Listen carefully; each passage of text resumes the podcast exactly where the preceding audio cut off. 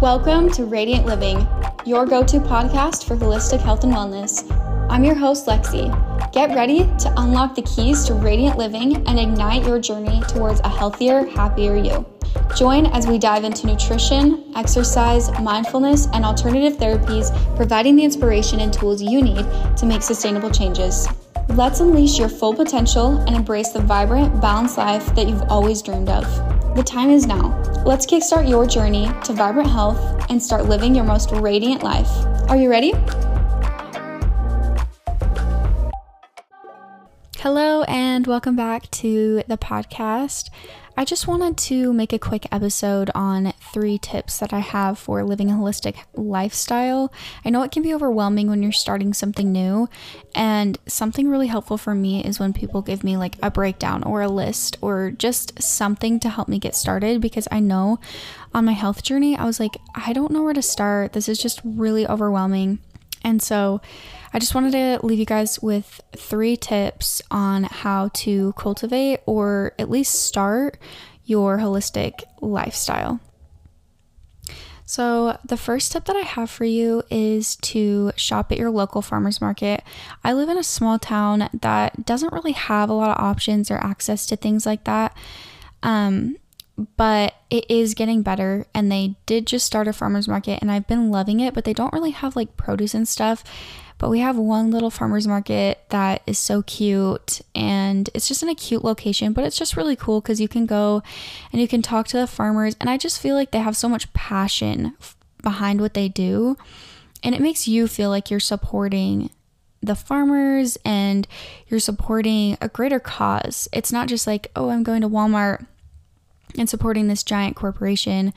I'm going and supporting this small business, this farmer who really believes in making things organic and taking care of the animals or you know, just really taking care of their crops. And I really feel like in the food, you can really just taste a difference. And maybe that's just because I'm weird, but I really do taste a difference when things are organic and it's not so much that it like tastes I think it does taste different, but I mostly think that it's the energy that was put into it. And I just feel like it's more of a loving energy. I feel way more nourished when I'm eating produce from the source rather than going to, you know, just getting fruit from wherever, like a gas station or something. Like, it, there's just such a connection there.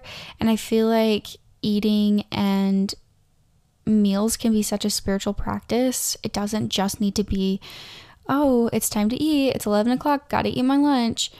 It can be more of a spiritual and healing practice. Not to mention that when you are shopping at farmers markets, you're getting foods that are in season. So, like, if you are going to a giant grocery store, they have pretty much everything year round. And that's just not how it works. Like things don't grow year round, so they've got to be grown somewhere like in an unnatural way and then also it's got to be transported. So shopping at farmers markets just give you the advantage to have fresh food, to have things that are in season and there's so many benefits to eating with the seasons. Not only for your spiritual health, but so much for the nutrients in the plants. My next tip is just movement. Like everybody knows that movement's really, really good for your health, but I think that we tend to overcomplicate it. And I think it's really interesting when you look at it from the fact that it is free and accessible to any and everyone.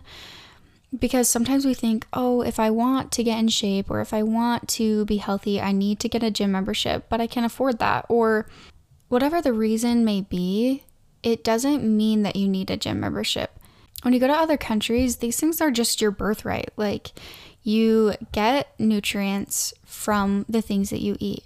You move because that's how you get to work or that's just a part of your lifestyle and your routine. But here it's like they took something that's supposed to be normal and supposed to be part of our lives and marketed it and made it a product that we need to buy, which is so interesting because I never thought of it that way.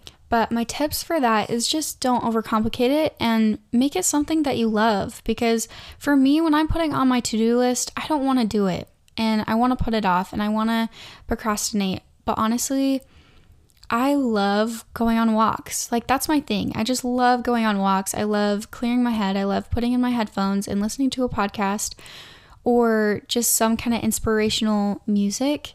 It just makes me feel really uplifted about life. And I don't have to be in a gym to move my body. Another thing you can do is swim, like go to a lake or just get in the river and just move around or volleyball or whatever your passion is, whatever moves you but is really fun, do that. It doesn't need to be lifting weights or walking on a treadmill because who likes to walk on a treadmill? It's boring. I think another way you can implement this is just going on walks with a friend. It allows you to have an accountability partner and you're connecting with your friend, you're giving them your time and energy and it just feels good. It's not just like, oh, I gotta gotta move my body today. It's like instead of going to dinner and eating and talking over dinner, like why don't you just go on a walk? Just kind of change the dynamic a little bit. I don't know if you guys knew this, but your muscles literally break down if you don't move them and don't exercise them. Like there's little muscles in our bodies that sometimes we might not use. And those can break down if we're not using them. Studies show that those who have a connection to something greater than themselves have happier and healthier lives, and they are less likely to suffer with depression and anxiety than those who do not. Which brings me to my third tip of practicing mindfulness. I'm not saying that you need to hurry up and go join the nearest church to you, but just start with something small. Like, just think of where you can create spirituality. And I think that that plays into mindfulness is having a spiritual connection to something other than yourself. Like for me, that is God, but for you, it might not be. It might just be the universe or something else. But it really is super beneficial to have that connection and to honestly, it just gives me a greater purpose. And people who don't have purpose are the people who literally go crazy. And I'm not saying that to be rude, I'm just saying that because if you don't have some kind of purpose, what else is there? You know, why else would you want to be a good person? Why else would you try? You probably won't, you know?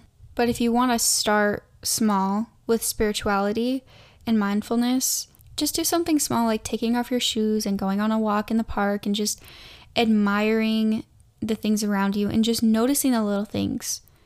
It sounds so stupid and so straightforward, and like a duh moment, but if you really do this and you really practice this, you're going to feel such a difference. Like for me, I just feel I feel a tingly sensation in my stomach because I'm happy and I just love looking at the cloud formations. And I have a thing with sunsets. Like, I hate missing sunsets.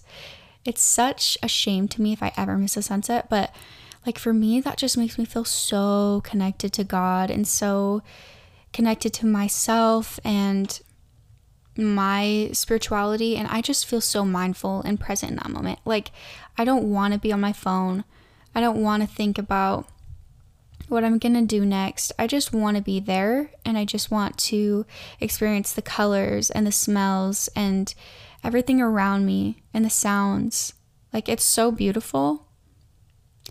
And I think it just gives life a whole new meaning when you do this. And when you do all of these practices, I think that your life just completely becomes so much more meaningful and so much more worthwhile. And you'll wake up in the morning feeling like you are a part of something and you're part of a purpose. And I promise you, it is so important to feel that way. Thank you guys so much for listening to my three tips to living a holistic lifestyle. I hope these were helpful for you. Answer in the Q&A below if you want me to discuss any other topics or if you want me to elaborate on any of these, but thank you guys so much for listening. I love you so much and I'll see you on the next episode.